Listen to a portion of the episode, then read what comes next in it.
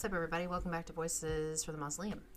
Um, and welcome back to another episode of Spooky Saturday Stories, a series in which I read spooky stories and it goes out on a Saturday.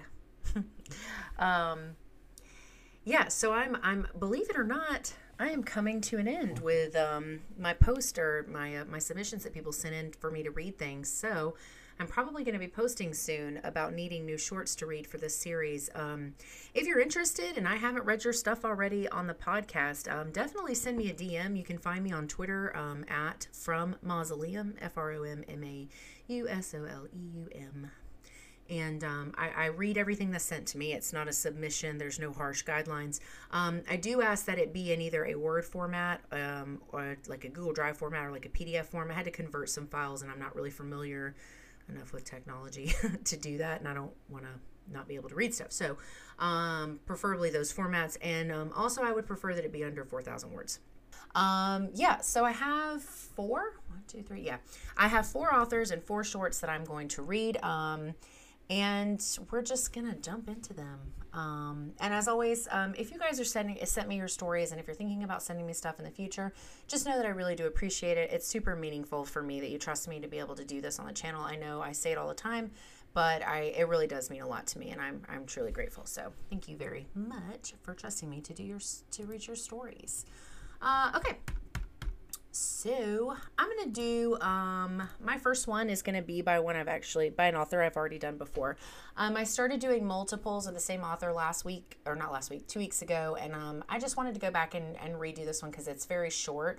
Um, and this one is uh, called "Let Me Tell You About Your Father," and it's by Adam Hulse. Um, Adam is a buddy and um, a soon-to-be guest on the YouTube channel.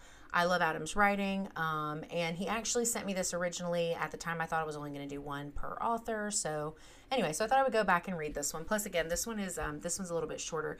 I did his short story Leech, which was a phenomenal read and was on my first episode of Spooky Saturday Stories. If you haven't heard that, you should go check it out.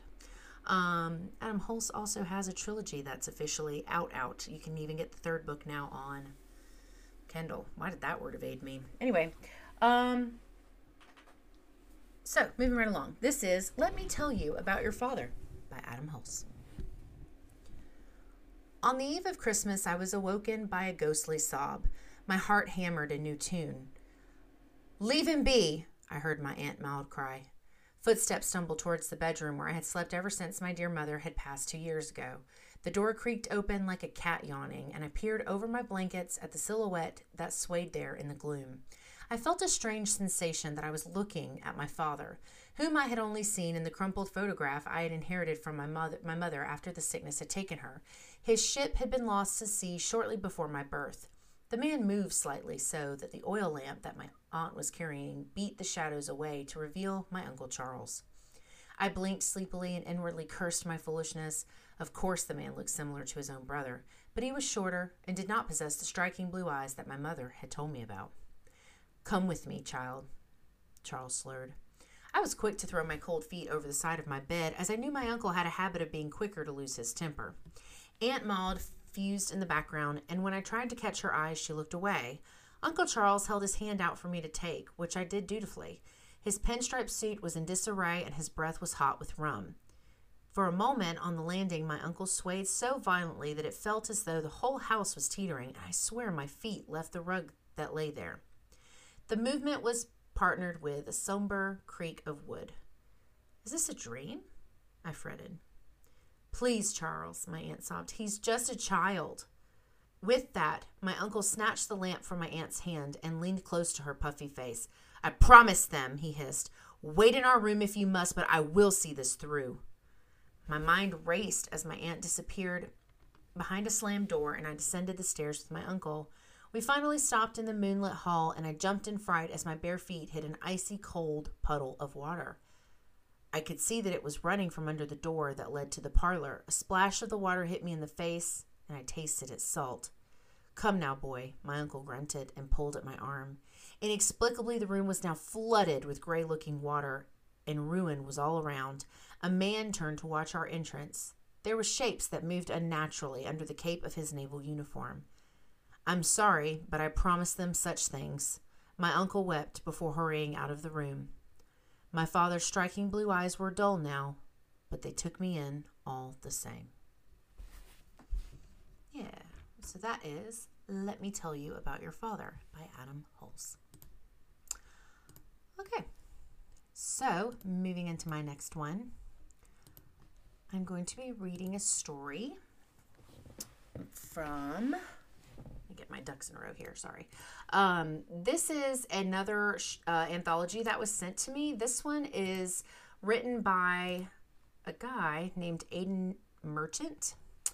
Uh, the name of the series is Damned Hunger. As always, I'll put all the links to these things below so you'll have access to them so you can find them.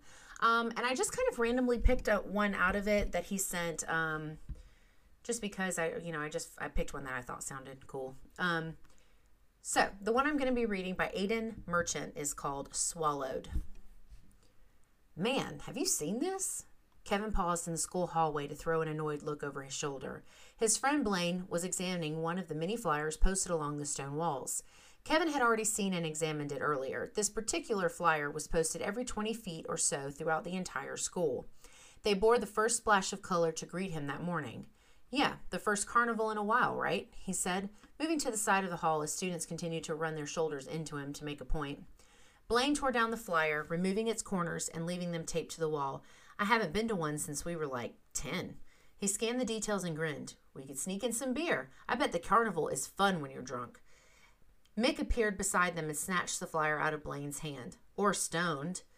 Aren't you on the wrong end of the school? Kevin asked him. Drama class isn't really monitored. I'm usually late or leave early.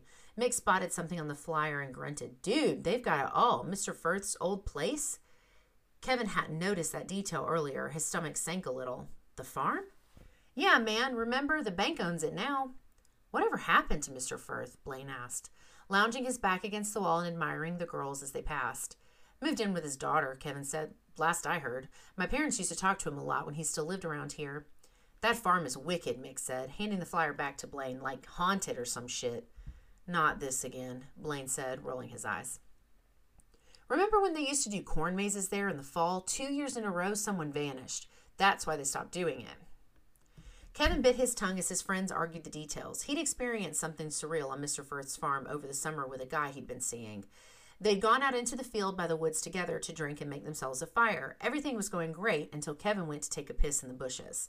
When he returned, James was gone, leaving behind his hat and glasses scattered several feet apart.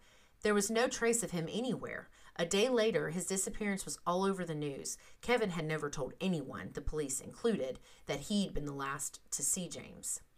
Mick shoved Blaine harder against the wall. It's true, dude. Even Firth's wife went missing there. That's bullshit, Blaine said, jumping back a step as Mick swept a hand toward his face. She just took off because Mr. Firth was cheating on her. Kevin tried his best to ignore them by checking his watch. The bell was about to ring. I'm going to get to class. I'll see you guys later. He hurried off as the halls began to empty. After school, Kevin found his friends hanging outside his car, waiting and sneaking drags from their cigarettes. You get caught, you're expelled, he reminded them on approach. That's why you do it all sly like, Mick said with a stupid grin. Kevin watched him take another drag and realized it was weed he was smoking. Or even better, you'll get arrested, he added. Relax, Kev. I won't bring it in your car. Where are we going? The carnival, Blaine said. Duh.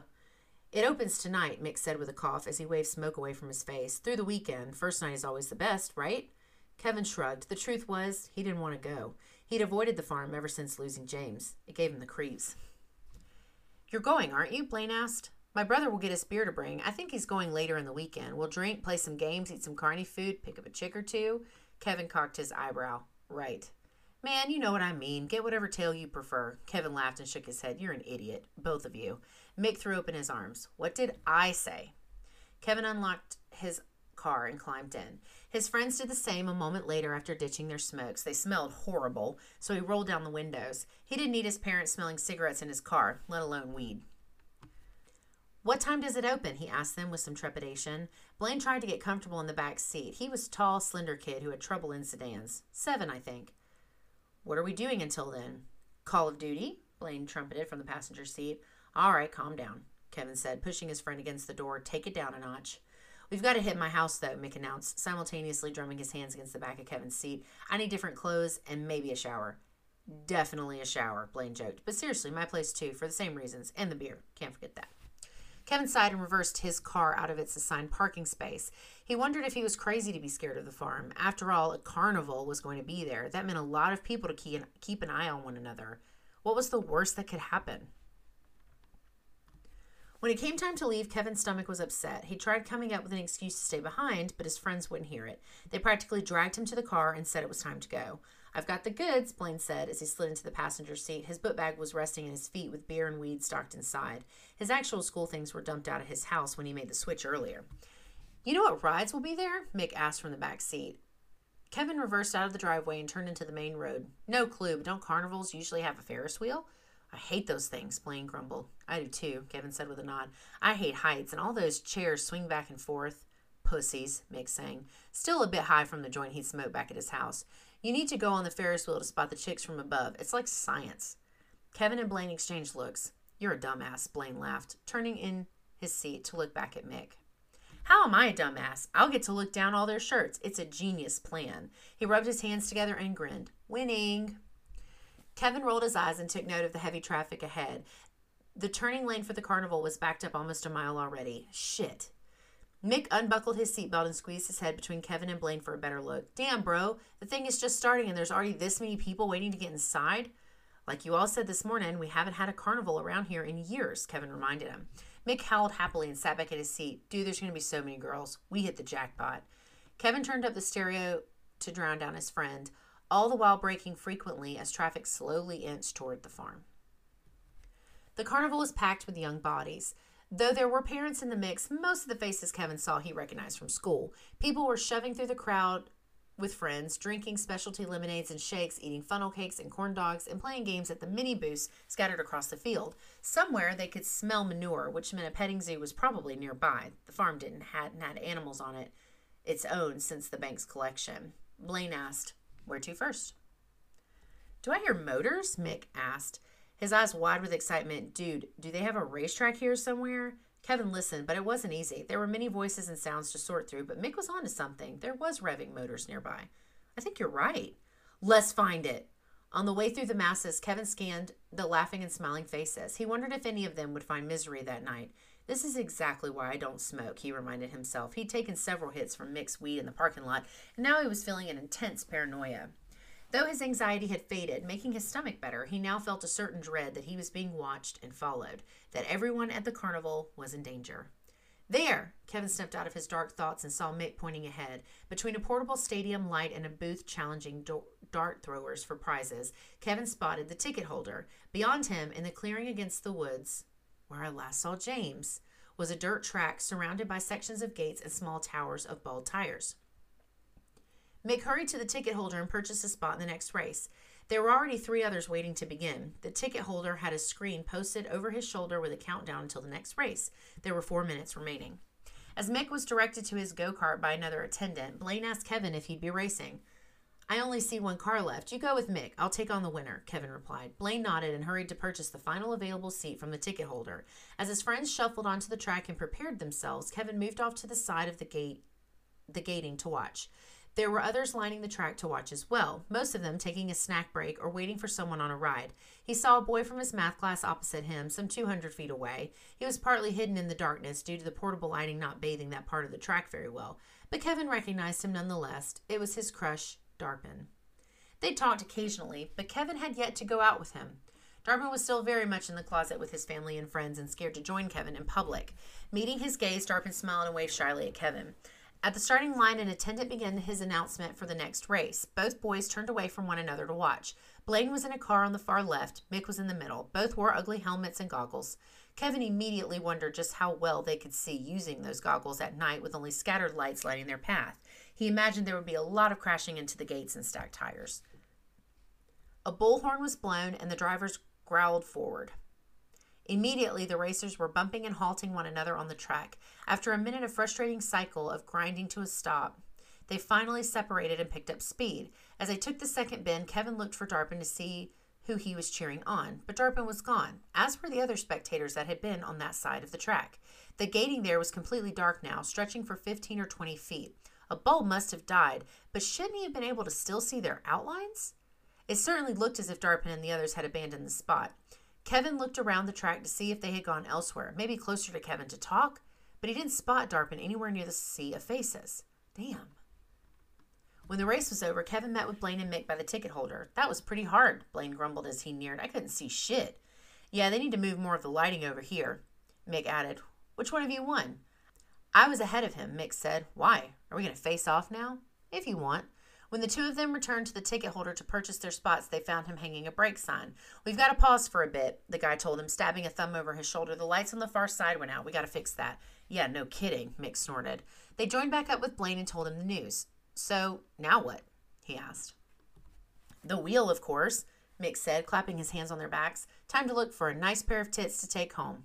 Blaine smacked Mick in the balls as they fought against the dart booth. Kevin considered the Ferris wheel's advantage. Maybe he'd be able to spot Darpin from there. At least that would make his torture worth it. Ten minutes later, they were in the air, overlooking the carnival. Mick was on a bench with someone he didn't know, but Kevin and Blaine were together. Don't swing us, Blaine pleaded. Trust me, I won't, Kevin said. Remember, I hate heights. Then why did you come?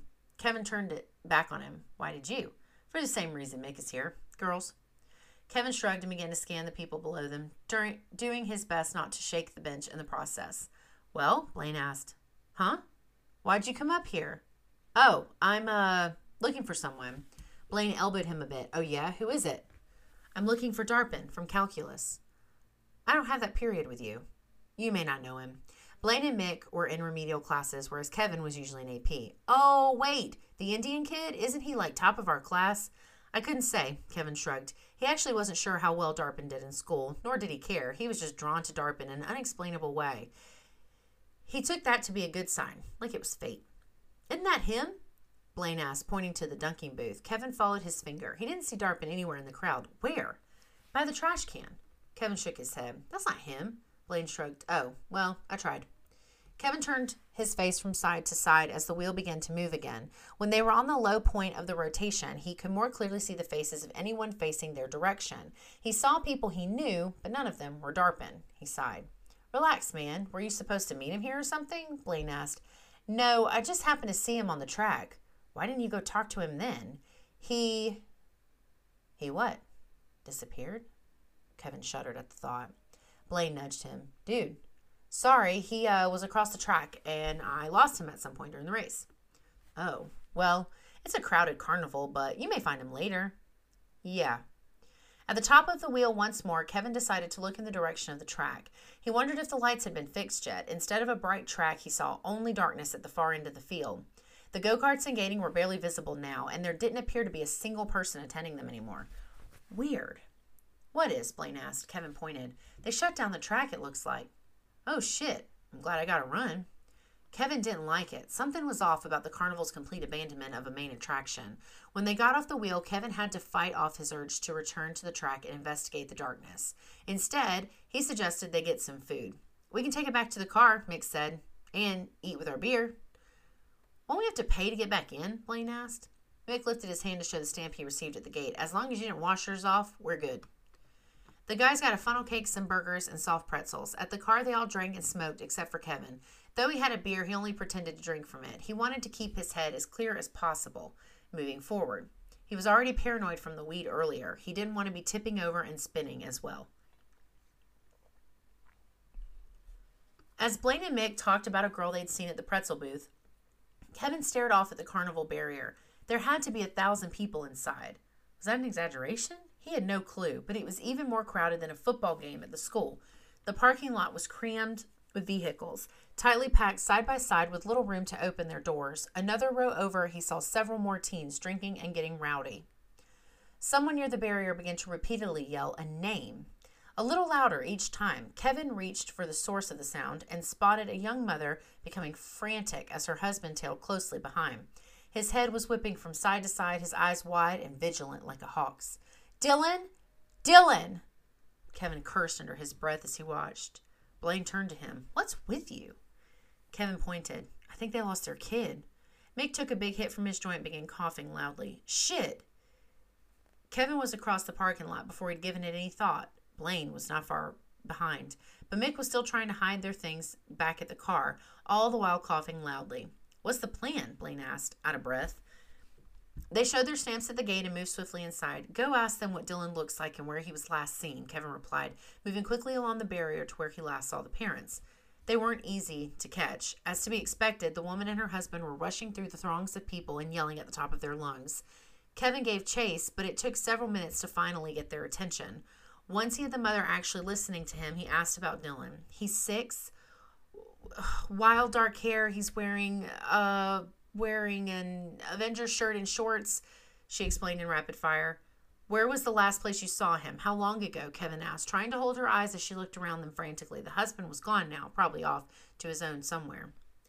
It was by the petting zoo, maybe seven or eight minutes ago. How can we reach you if we find him? You have your phone on you?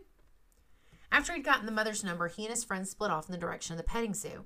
Though the mother had looked there already, Kevin thought it possible the boy was simply in one of those pens with the animals, perhaps playing in his own little world.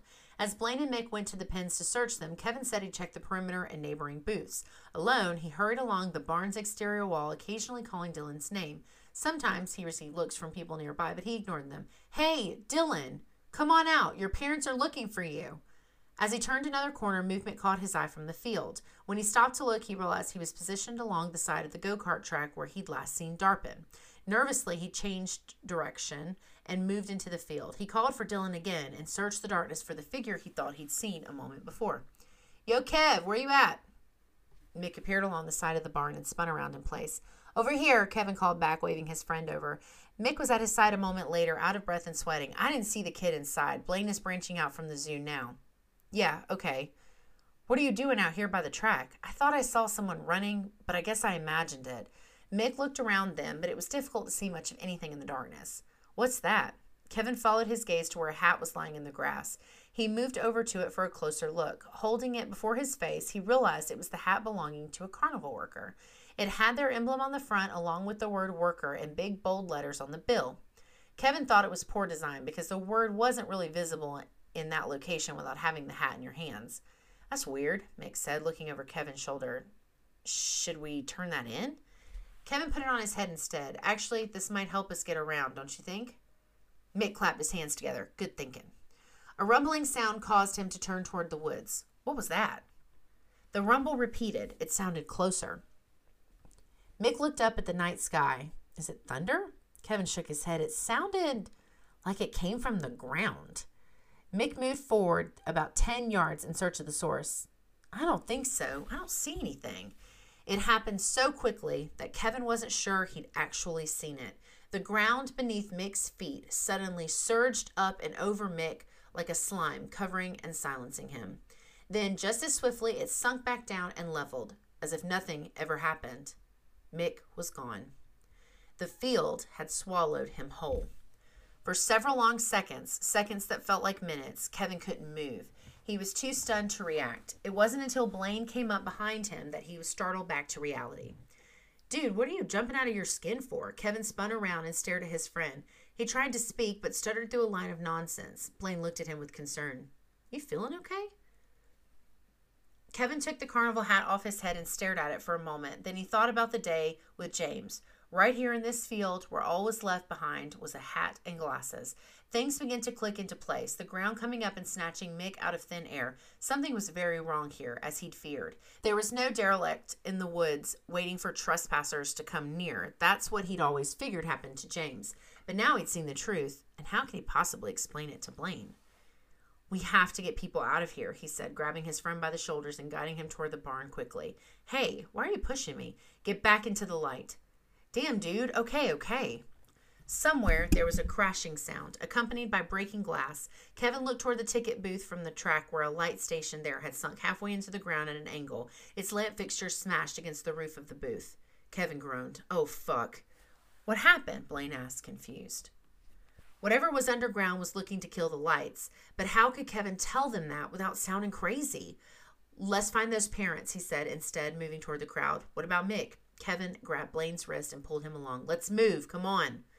Look, man, I feel bad for those parents too, but you're acting a little crazy about this kid, to be honest. Kevin dragged Blaine to a working light and stopped. Dylan's gone. This is about everyone else now. Blaine studied him for a moment. What the hell are you talking about? Someone screamed. Instinctually, Kevin looked in the direction of the track booth, which had been thrown into darkness a minute earlier. No one was there, but a spilled drink lay in the grass. Though there was trash all over, Kevin knew better. Someone else had just been taken. Before he could explain the situation to Blaine, another light station went part of the way underground, shooting sparks against a tent for magic acts. A fire started, small and unnoticed. Kevin pointed to it and yelled. People nearby took notice and made room. Some got on their phones, probably to call for help. Dude, we've got to find Mick, Blaine said, shaking Kevin's arm. Something weird is going on here. You have no idea. Huh? Mick's gone. We need to clear the carnival. Blaine laughed nervously. What the fuck has gotten into you, Kev? You're starting to freak me out. You're all white and shaking. Shit's breaking. There's a fire spreading over there. Tell me what's up. The ground beneath their light, which stood directly behind Blaine, shot upward over the post and pulled it down hard. The lamp's casing struck Blaine atop his head along the way, splitting open the back of his scalp and simultaneously spewing forth shards of glass. The force of its fall sent Blaine forward into Kevin's arms. The force knocked him backwards into the crowd. Someone immediately tripped over them and screamed. Kevin rolled Blaine off of him and got onto his knees. Blaine! Blaine! Nearby, the fire grew and people scattered, yelling for their friends and family. Kevin cursed and looked for help. Immediately, he saw the ground jump up and steal another victim in the spreading darkness. Nobody else seemed to notice. It was quickly becoming chaos by the magic tent, which now glowed brightly as employees and customers poured out of its entrance. Blaine wasn't responding. He was out cold and bleeding from the back of his head. Kevin knew they were on their own. Accepting this, he stood, grabbed Blaine from under his arms, and dragged him toward the nearest working light. It wasn't easy, due to the distance and shoving of scared people. By the time they'd reached their destination, Kevin had seen three more people swallowed alive. Others had finally taken notice and were screaming. Get to the parking lot, someone yelled. Get off the ground, shouted another. People were on the Ferris wheel now, but not in its swinging benches. Instead, they were jumping onto the frame and trying to climb as high as possible. Kevin couldn't blame them now that he had seen the truth. They needed to get away from the fucking carnival. Kevin looked at his friend's unconscious frame and tried to decide the fastest way to move him. His eyes turned to the crowd fleeing around them. Finally, he spotted an abandoned food cart across the way that he could try putting to use. Shit, Blaine, I'm gonna have to leave you for a second. Don't, uh, don't go anywhere. Kevin darted through the crowd, repeatedly crashing into people and falling over and over again. Finally, he caught the handle of the cart and cleared the surface of the stand as quickly as he could. He then turned it around and began rolling it through the crowd like a battering ram. When a clown on stilts appeared, he tried to swerve but couldn't. The cart didn't have rotating wheels and tipped over. Kevin cursed and dropped to a knee as he lost balance with the cart. Above him, the clown tried to dodge his new obstacle but struck the side of it anyway. He twirled in the air as his left leg and its stilt lifted. A woman's nose immediately exploded as the beam swiped across her face, sending a gush of blood into the air. The clown's legs then spread too far, causing his crotch to split. The man howled in pain and allowed himself to fall forward. Before he could hit the ground, Kevin watched it open like a mouth. The clown's body dropped inside the hole and as swiftly bent from head to heel as the crevice closed onto him. A second later, only his broken stilts remained. Kevin lifted the cart back onto its wheels and directed it over to Blaine's side. Once he had his friend lifted onto its prep surface, he tried to angle the cart in the right direction. However, with Blaine's weight and his limbs hanging over each side, Kevin found that he couldn't move the wagon without causing it to tip. Damn it! Before he could try anything else, the ground leapt up and swallowed them. Kevin opened his eyes and groaned. They'd fallen into an underground tunnel of sorts. There were moaning bodies everywhere. Some weren't moving at all. The only light Kevin could see was the glow of a cell phone some distance away. A man was trying to call the police but couldn't get a signal. He cursed repeatedly and began to cry. Kevin picked himself up and reached into his back pocket for his own phone. When he took it out, he could feel its freshly curved shape. That couldn't be good. He tried the power button, but nothing happened. With a sigh, Kevin tossed his phone aside and began blinking in the darkness, willing his sight to adjust sooner than later. Once they had to some degree, he searched around his feet for Blaine. When he thought he'd found him, he took a knee. Hey, man, wake up. Come on, wake up. He shook Blaine's shoulder and lightly smacked his cheek. Wake up, dude. We need to get out of here. The tunnel rumbled around them. Kevin placed his hand against the dirt floor and felt it vibrate against his fingertips. Was something coming, or was the tunnel alive? The man on his cell phone began to scream. Kevin looked over and saw him pounding his device against the wall. The glow of its screen vanished a moment later. Then the man screamed some more. Someone nearby told him to shut up. How many others were standing in this darkness with them? Kevin wondered if their numbers would work in their favor. If only Blaine could open his eyes. Mick must be down here somewhere too, he realized then. Kevin jumped to his feet and shouted his friend's name. When there was no response, he tried again, all the while wondering how many tunnels existed. He and Blaine had been sucked down several hundred yards from the track where Mick had been taken. He could be just as far from them now, or even further. The wall seemed to close in on everyone for a moment, but then they re expanded. Had the tunnel just taken a breath? Hell. He looked at Blaine and promised him he'd return. Then he started making his way down the tunnel, occasionally tripping on bodies hidden in the darkness. Mick! The tunnel sucked in and expanded once more. A smell of rot followed, heavy and foul. Kevin gagged and wondered if he'd eventually find Skeleton. Maybe even James. Beneath his feet, the vibrations continued. Mick! Kevin tripped on something and fell hard on his face. Groaning, he rolled over and reached down at his feet to feel around. There was someone there, still breathing. Kevin shook them, but not got nothing in return. Unhappily, he began to search the person for their phone. He didn't want to take it, but he needed a light. Finally, he found their device and activated his flashlight option. First, he examined the man at his feet. He could see blood all over his forehead. He probably had a concussion, much like Blaine. Sorry, man, but I've got to take this, Kevin said, standing. With the phone's light as his guide, he turned back in the direction he'd been following. When the walls closed in once again for a breath, he noticed they seemed to reflect his newfound light. Kevin paused and waited for the tunnel to expand once more. Once it had, he slowly approached the wall for a closer look. Was that water dripping down from the ceiling? Hesitantly, Kevin pressed his hand against the wall. Not only was the dirt warm and wet, but it was a bit sticky. The texture reminded him of dog drool, which suggested the tunnel's salivating. Kevin took a step backwards and cursed. Above him, a hole opened, stretched upward into the carnival, and dropped a woman at his feet before sealing once more. Kevin knelt beside her and asked if she was okay. The woman seemed to be stunned, but conscious. Though she didn't reply, she curled herself into a ball and began to cry. Kevin tried helping her up, but she refused to take his hand. We need to get out of here, he pleaded. This tunnel is alive.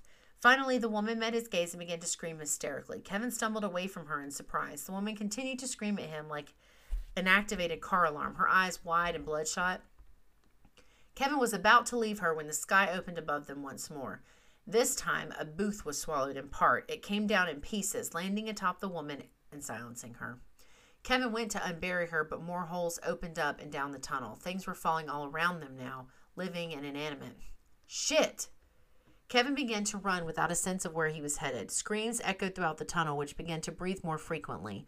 The walls were salivating more as well, so much so that puddles were forming on the ground. Then something shot through Kevin's foot as he ran, causing him to fall. As he pulled forward his leg to check his foot, he felt an incredible pain fire up the limb. He showed the phone's light over the ground and saw a sharp point sticking out of the dirt about six inches high. It was jagged and pale. Kevin tried to stand, but found he couldn't put any weight on his injured foot. He tried hobbling around, but quickly spotted several more stalagmites, or were they teeth, along the path. Had they always been there? He couldn't remember seeing any before. He hopped over to the wall and leaned against its stickiness for support. He was breathing heavily now from the pain in his foot and even felt lightheaded. What was he going to do? Was there even anything he could do? He thought of gathering people to form a human ladder to the top, but there was chaos everywhere he looked. How much of the carnival was now down here with him? To make matters worse, another series of mouths opened in the sky. More people and more tents and carts rained down around him. Someone crashed into Kevin's shoulder from above, causing him to crumble. Now he could hardly move at all. The impact had broken something in him, and he could hardly catch his breath. The walls closed in again, pushing him and the others across the floor. Along the way, he was flipped onto a tooth, which impaled his side. Saliva coated him as he began to bleed to death. Why? he cried, unable to fight it any longer. There was too much pain coursing through his body. He couldn't even hear the surrounding screams any more. There was only a high pitched whine, as if his eardrums had been blown. A moment later, his head began to feel crushed by hands that weren't there. It occurred to Kevin that the pressure of the tunnel must have been changing drastically. His eyes began to throb. He couldn't think clearly, couldn't even control his limbs. It was as if he was paralyzed.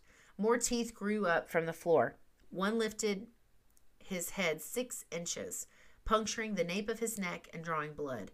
The he once held now lay several feet away with its light facing upward. Kevin could see the teeth above him now as well. They were growing everywhere, it seemed, in preparation of something to come. Though Kevin could no longer hear the sounds around him, Mick was screaming his name in the distance. The ground vibrated harder. Even the walls seemed to tremble with anticipation. Saliva dripped from the ceiling onto Kevin's bloody and broken form. Some fell into his mouth, and he began to choke. Sadly, he was still alive when the floor and ceiling began to meet repeatedly with vigorous force. They were all being devoured. So that was Swallowed by Aiden Merchant which takes us into our third story. So, my third one is a submission as well, which is a story that is um, also part of an anthology. Um, the anthology that this is a part of is a story is a book called The Burning Boy and Other Stories, and this is by Denver Grenell. What in God's name do you call this swill? Marianne Fahey slammed the coffee cup down, spilling black liquid onto the smooth mahogany surface of the executive boardroom table. Coffee? How you like it? stammered the young woman standing before her.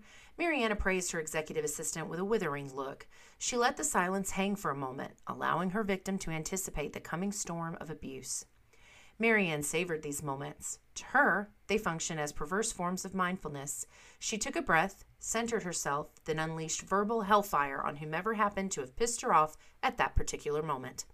Right now, it was Elena Lupi, the latest in a long line of EAs to be chewed up and spat back out into the bloody waters of unemployment by the great megalodon herself, Marianne Fahey. Elena was Romanian, and while she had a good understanding of English, her thick accent often complicated communications. But Marianne was really only concerned with whether or not Elena understood her and carried out every menial chore that she handed down to her. Elena was tall and gifted with an Eastern European beauty that, unsurprisingly, had bewitched more than a few of her coworkers. She cut a striking figure as she strode through the open plan office, often dressed in ornately patterned and colorful clothes that added to her exotic allure. Marianne dismissively referred to Elena as the gypsy, but never to her face. Elena's coworkers, male and female alike, were forever inviting her out for drinks and falling over each other to ingratiate themselves to her.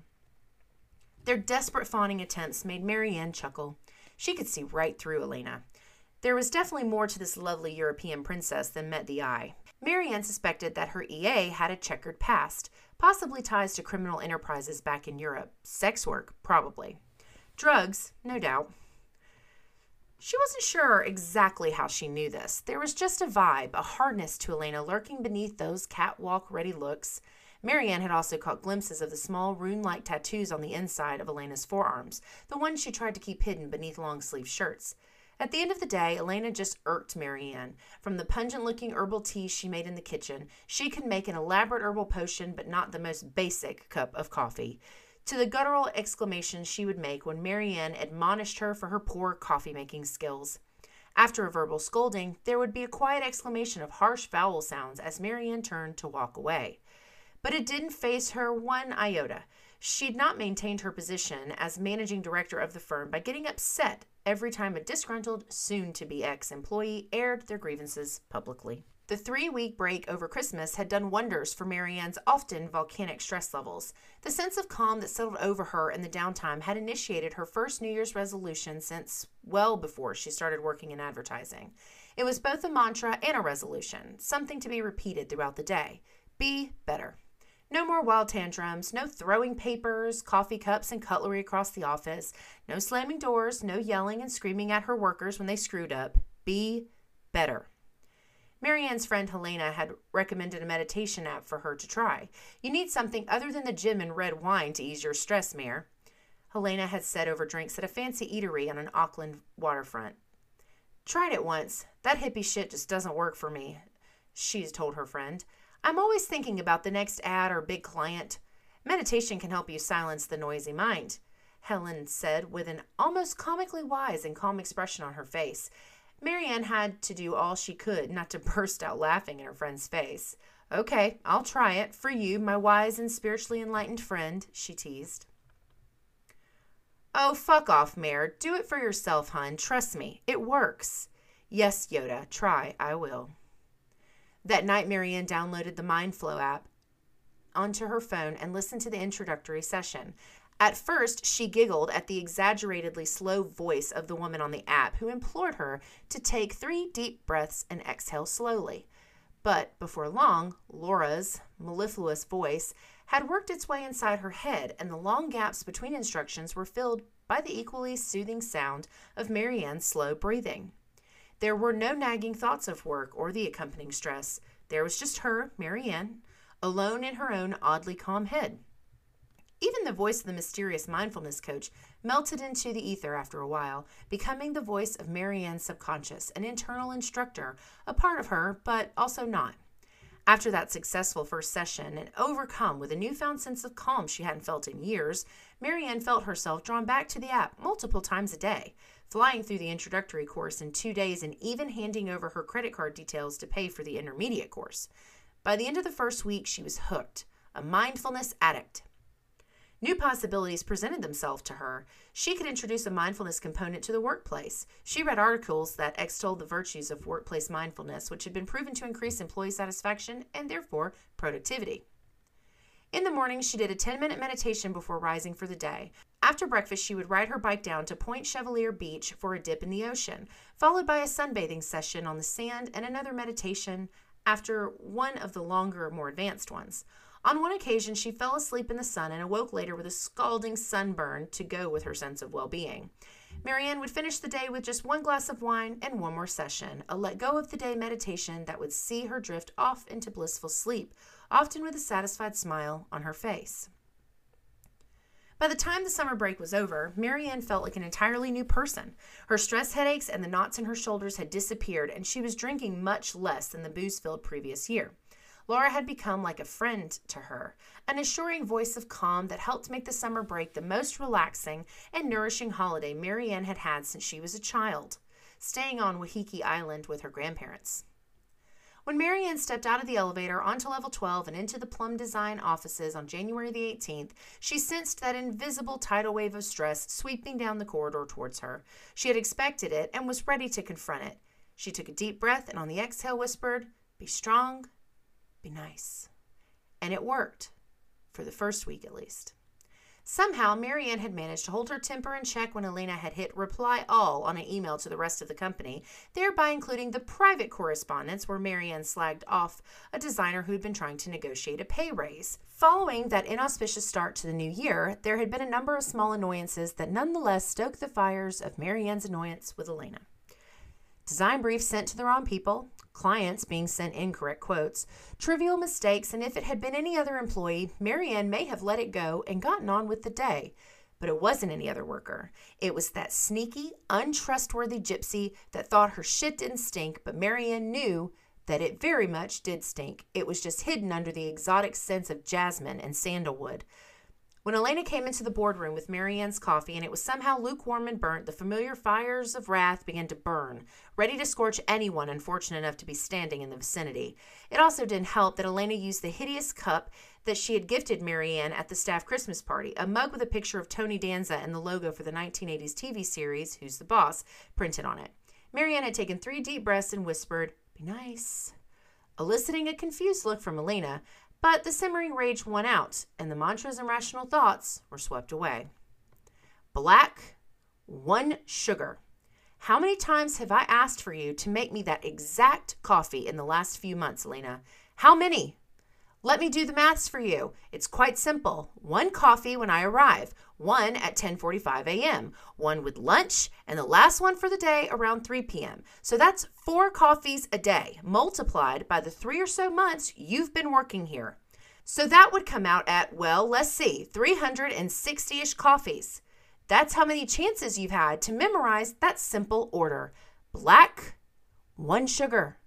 Do you need it tattooed on the insides of your bloody eyelids? Elena was speechless. Her lower lip quivered as if she was trying to decide whether to talk back or burst into tears. Before she could formulate a response, Marianne unleashed her next verbal assault. Besides, the coffee is just the straw that snapped the camel's vertebrae. She sighed. I've given you so many chances, Elena, and you've continually disappointed me. So you're fired, obviously. B- but, Mrs. Fahey, no buts, no ifs, no whats. Just goodbye. La revidier. Take this ghastly cup with you, and for the last fucking time, it's Ms. Fahey. Marianne thrust the cup into Elena's shaking hands before swiveling her chair away, signaling that discussion was over. Elena turned and slowly walked towards the boardroom door. As her hand reached for the door handle, she paused, muttering under her breath, Umbrell tivora lua. Marianne cocked her head to one side. You say something? Elena turned to face her ex boss one last time. A mask of pure hatred warped her previously fearful face. The corners of her mouth curled upwards into a wolf like snarl. The shadows will take you, madam. Marianne ignored the threat and turned her attention back to her tablet. It wasn't the first time an aggrieved employee had threatened her, and it wouldn't be the last. She hadn't gotten as far as she had without having skin as thick as a rhino. Elena repeated the words, Umbrell Tivorlue. But when Marianne looked up again, the former employee had vanished. Marianne's thumb swiped and tapped at her phone. She couldn't get the MindFlow app open fast enough. Now, back in her office with the door closed, she let her chair tilt backwards as Laura's soft voice began to speak. I want you to close your eyes. Take three long breaths and let the encompassing darkness of the shadows take you, soothe you. Marianne sat upright quickly, striking the desk with her knees and knocking her phone onto the floor. Shit. Did her goddamn phone just say the shadows will take you? No. She suspected it was her subconscious mind working through the day's events and its now relaxed state. Maybe it was a side effect of the mindfulness techniques she had been practicing, an involuntary way of addressing the issues inside her head instead of letting them build up until they manifested in stress headaches, tight shoulders, and copious amounts of wine with dinner after work not to mention firing your fifth executive assistant in two years. Marianne groaned. She leaned forward in her chair and picked the phone up off the floor. Laura's voice continued with the meditation. Marianne allowed herself a chuckle at her jumpiness and resumed her position, leaning back into the chair. She contemplated restarting the meditation from the beginning. But what if she mentions the shadows again? She let Laura continue. Ten minutes later, the familiar sound of chimes rang, signaling the end of meditation.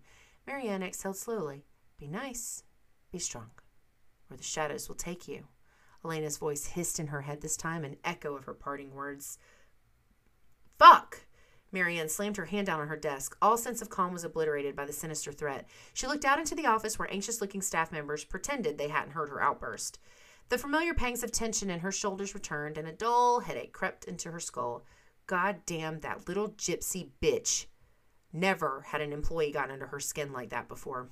Marianne had been screamed at, threatened, taken to court, everything short of actual physical violence. But those five words had burrowed their way into her subconscious like ferocious worms in a compost pile. She stood up and grabbed her jacket from the coat hook on the back of the door. A walk would do her good. Yes, some fresh air, maybe a proper coffee from the cafe down the street. Marianne strode across the office towards the elevator, doing her best to avoid eye contact with any of her employees, who, to be fair, were used to being ignored by her anyway. She felt their eyes on her back as she passed by, heard their excited whispers. Or did she? Elena's curse was one of paranoia. Marianne thought she heard her thickly accented voice come out of everyone else's mouths. She broke into a frantic jog, eager to get in the elevator and be whisked down and away from the claustrophobia of the office. She reached the lift and pushed the down button. Thankfully, the doors opened straight away, and Marianne stepped in. The door started to close when someone called out, Hold the lift, please. It was the wheedling voice of chief copy editor Miles Hoffman, a fastidious and painfully boring man who Marianne couldn't stand. His copy editing skills, though, were undeniable. She frantically hit the closed door button, but he managed to slide his briefcase into the lift just as the doors were closing. Marianne sighed and stepped to the back of the lift. She pretended to be writing a message in her phone in the hopes that Miles would see she was busy and take a hint. He did not take the hint. Marianne, hi, uh, I was hoping I might have a quick word with you. I'm on my way to lunch. I didn't follow you into the lift in case you thought that, he faltered. Marianne looked up from her phone and faked a smile. No, of course, Miles. Let's set up a time, shall we? Talk to Elena and. Damn it. She couldn't even fob him off with her useless assistant anymore. I'll tell you what. Email me and we'll make some time later in the week. Things are just chaotic right now. Miles, Miles smiled and stepped closer to her. No, yes, of course, I understand you're terribly busy, But it would only take a minute to go over my proposal for the fisheries account, and the elevator lights flickered off, causing Marianne to let out a small scream. The lights came back on in seconds later. Miles laughed softly at her squeamish outburst. It's okay, Marianne. It's just these old lifts. The shadows will take you soon. They've been doing it more often recently. Marianne grabbed Miles by his suit jacket and shook him violently. What did you say to me? What did you fucking say? Miles' elaborate comb over shook loose and flopped comically down to the side of his head, revealing the shiny dome he had been trying to hide. Marianne, please. I was just saying the lifts are getting old. Marianne exhaled. Be nice, be strong, be better. Yes, of course. I, I'm so sorry, Miles. It's been a day. She made an attempt to straighten out his now rumpled suit jacket. Miles quickly brushed the loose hair back over his exposed scalp. They rode the last few floors without speaking, both embarrassed and desperately wishing for the journey to be over. The elevator's chime dinged as they reached the ground floor, breaking the awkward silence. The doors opened and Marianne rushed out, leaving the flabbergasted copy editor behind. Marianne exited the building into the glaring but welcome sunlight. Never had the sound of traffic and the hubbub of people put her at ease like this. She thought about spending the rest of the afternoon working from the cafe, and she could have too if she'd brought her laptop with her. The least she could do was have a long lunch and a walk down the waterfront. What was the point of being the boss if you couldn't do whatever the hell you wanted to? Marianne reached Cafe Aurora and froze. There, sitting in the window, was a distraught Elena and another woman who appeared to be consoling her. Her hand was clasped over Elena's, who had removed her jacket and sat in a short sleeved crimson blouse. Marianne noticed the tattoos on Elena's inside forearms. Elena's tearful eyes raised and stared at Marianne. A chill ran through her blood. That sinister smile returned to Elena's face for only a second and then disappeared, just as quickly as Elena returned her attention to her friend. Marianne turned and walked back the way she had come. Up ahead, Miles was coming down the street towards her. Shit! Marianne quickly ducked down an alleyway. The rancid smell of garbage and urine filled her nose, but even that was preferable to another conversation with Miles Hoffman. A large orange dumpster overflowing with rubbish provided ample cover for her annoying colleague. She watched as Miles passed the alleyway, his hand pressing down his comb over as he walked. There was a sudden rustling sound in the ground next to her. Great rats. Marianne wasn't overly squeamish when it came to rodents, but in her current agitated state, she could do without some running over her feet. She looked down, but instead of vermin, she saw a filth covered hand reaching for her leg. Marianne jumped back from the man who lay there under a duvet made from a large cardboard box. Yellow eyes stared up at her expectantly from an unwashed face covered in scraggly beard. The shadows will take you. The man's voice was cracked, dry, and filled with menace. Get away from me! Marianne turned and ran from the alley. At the end, she turned back. The man had risen to his feet and staggered towards her with his hands outstretched. Spare some change? Food? His voice was now pleading and desperate. I, I'm sorry. I, I don't. Marianne fled the alley, almost colliding with a businessman. She headed back to the office where there could be no chance of running into Elena again. Marianne's eyes went to the clock, 3 p.m. She had a dull headache signifying her time locked caffeine withdrawal. Instinctively, she pressed the intercom button, meaning to ask Elena for her coffee. Of course, there was no reply. Never mind, she'd make it herself. Black one sugar, piece of piss unless you're an imbecile, which Elena undoubtedly was. As she stood up, the lights in her office flickered on and off. When they settled, Marianne noticed a bulb over her desk seemed to have blown. There was now a dark patch of shadow covering her desk. Great. Perfect. Now my desk is covered by a bloody shadow. It sounded like Elena was in the office with her, breathing down her neck. She could almost smell Elena's mix of cheap perfume and incense. With a shudder, Marianne stepped out into the brightly lit open plan office space, where, thankfully, no more shadows could be found. Marianne warily entered the staff kitchen, praying it would be empty of groveling, sycophantic employees. Keen for their 15 seconds with the big boss, hoping to pitch some inane idea for an ad campaign, the coast was clear. Approaching the coffee machine, a large and very expensive Miele, something drew her eye to the open cabinet on the wall. Elena's hideous Who's the Boss cup was the only one left on the shelf. God damn it, Marianne muttered. Her first instinct was to throw the mug in the trash, but with Elena now gone for good, what could it hurt? She'd get her caffeine fix, then Bennett. She placed the mug on the coffee machine, repeating the order out loud as she tapped it on the screen. Black, one sugar, pretty bloody simple. She watched the dark liquid pour down like a living shadow. Marianne flinched. A bright burst of laughter filled the air. Marianne spun around, but the kitchen remained empty. Elena's voice had infected her subconscious like a noxious weed. The machine finally finished its gurgling and spitting. The swirling black abyss in the cup drew her eyes in. It was hypnotic. Marianne's eyelids drooped as if made of lead. The laughter now embedded and became a chorus of hissing whispers, as if the kitchen was crawling with snakes. She blinked and snapped out of the trance. Raising the cup to her mouth, she inhaled the rich aroma. The rising steam curled around, forming patterns in the air. For a second, she thought she saw. No, that's absurd.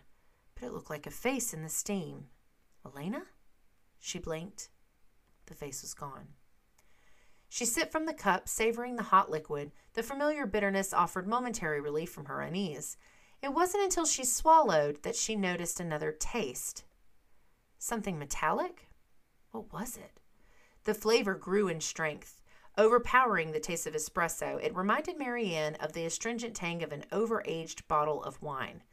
The whispers started again, as if the whole office was audibly mocking her. The lights in the kitchen flickered, casting intermittent shadows across the room. Again she heard Elena's voice. The shadows will take you, madam.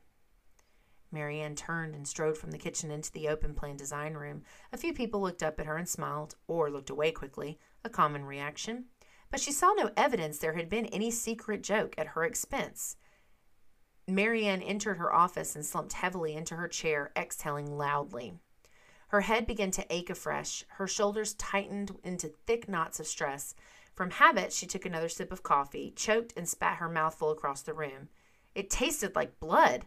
She looked into the cup. Staring back at her from the rippling liquid was Elena's laughing, blood caked face. Marianne screamed. The cup slipped from her fingers, falling in slow motion towards the polished hardwood floor. Elena's grinning features erupted into an explosion of ceramic shards and blood. The hot liquid spattered over Marianne's shins. Now the laughter returned tenfold, a cackling storm that swarmed around her head like a halo of invisible flies. The lights started flashing on and off, plunging the office into darkness for seconds at a time.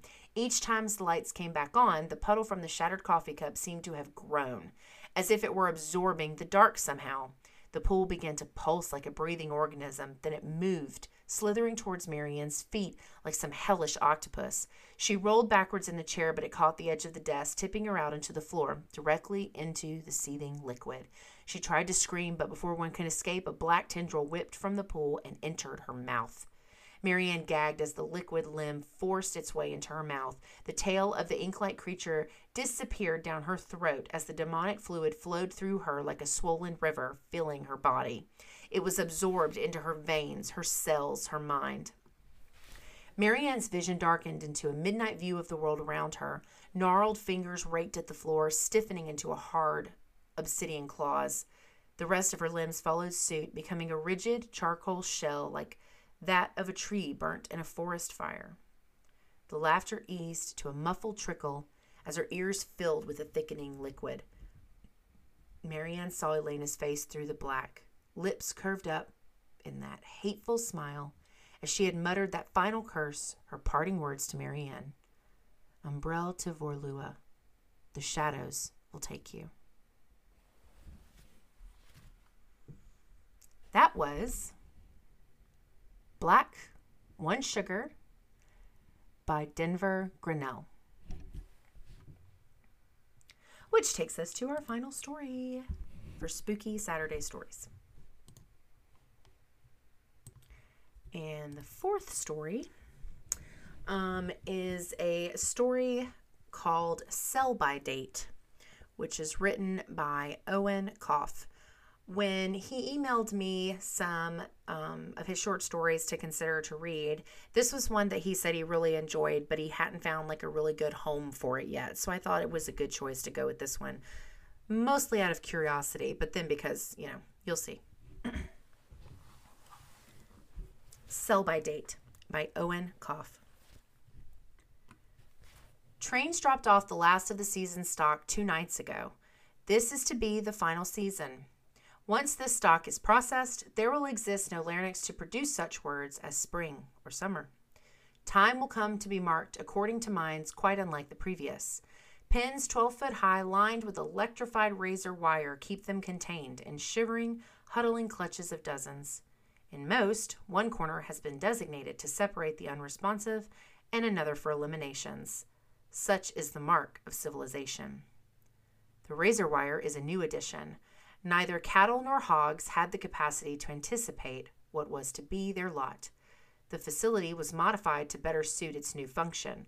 While spread throughout the yards there are hundreds of pens, most stand empty with open gates that lead to silent roads. It may be suitable to distinguish the two groups according to the lines in which they will be processed. Let them be honored with the names of their forebears. They are hogs and they are cattle. Hogs are rushed up the chutes, narrow gangways which give a satisfying wooden thunk as flat feet pound the boards. Their eyes are wild with terror, and some slip on the effluent that slides unevenly down and pools on the bends and the shoe cons, which once slowed the swine and now unwit the disconsolate mass. The first sight of the line for the hogs is the great wheel. It looks more formidable than it is. To look upon it, one would think the mere act of forward movement would mean total evisceration. In fact, it is nothing more than a convenient way of moving the stock through processing on chains. Each arrival brings on a near identical response. The mouth opens in awe that its wild confabulations is of its destiny were real, that it isn't a joke, which, of course, in a way, it actually is. As the arrival heaves in for breath and perhaps tries to run to the right or left, it sees a team have been awaiting it. With a minimum of force, four figures brightly step forward and attach a shackle to one ankle.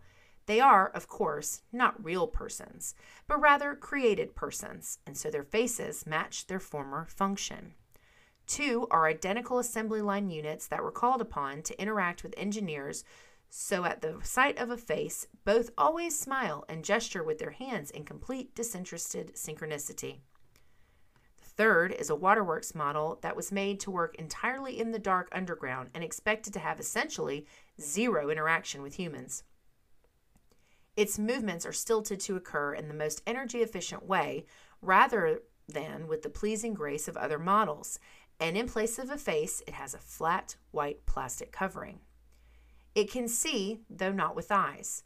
The fourth is, inevitably due to their ubiquity, a pleasure model. The face is arresting in its androgynous beauty and makes expressions, calming the arrivals through a system of facial symmetry indeed more complex even than a biological's. And while the bulge in its blood splattered shorts induces unpredictable responses in the stock, the range of responses are almost always characterized by hesitation.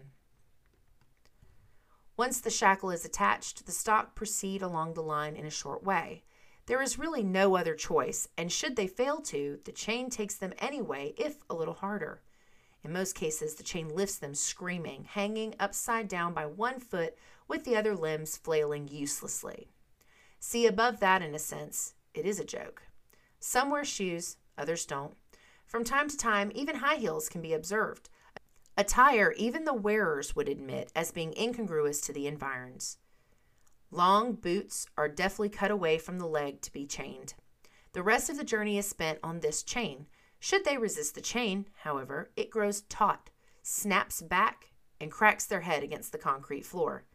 This is due to mechanics and not, as you might imagine, contempt.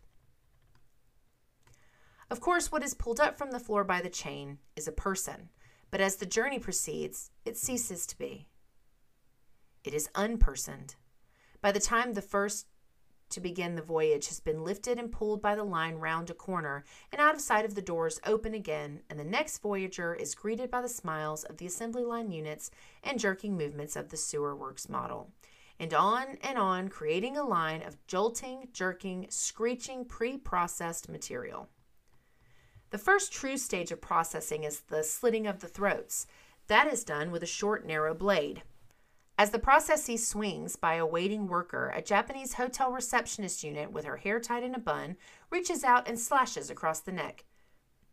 In most cases, this succeeds and the blood is allowed to drain into a tank for later use. The worker, however, being a created person and given a very specific task, typically makes only a single stroke, and should this fail to reach its intended target, as it might if the processes should jolt suddenly, the stock continues down the line, wriggling. This is a particularly disturbing sight for those farther back in the line as they can observe the dangling as the line waits for the blood to drain out. Regardless, all stock is dipped after the bloodletting. This involves the chain quickly dropping into a cauldron of boiling water for less than six seconds and almost invariably fails to kill any that make it past the Japanese lady. Note here, the hotel receptionist unit was not actually produced in Japan, but possesses phenotypical physical attributes associated with biologicals from that region. Any wondering why it ought to be so would be well advised to contact the manufacturer. Next, the hog's bristles are removed. Naturally, persons do not have bristles. A workaround was established, however, by the created persons in that same tools. Electric scrapers could be used to remove clothing and hair. Hog skin, being more robust than that of humans, this is inclined to result in minor abrasions, so extra care is taken during this process to ensure a pristine product. The following step is most unfortunate for any who have persisted in full consciousness to this point. A traffic police officer in full uniform, high visibility vest and hat included, decapitates the carcasses and drops the head carefully down a chute to the basement for further processing.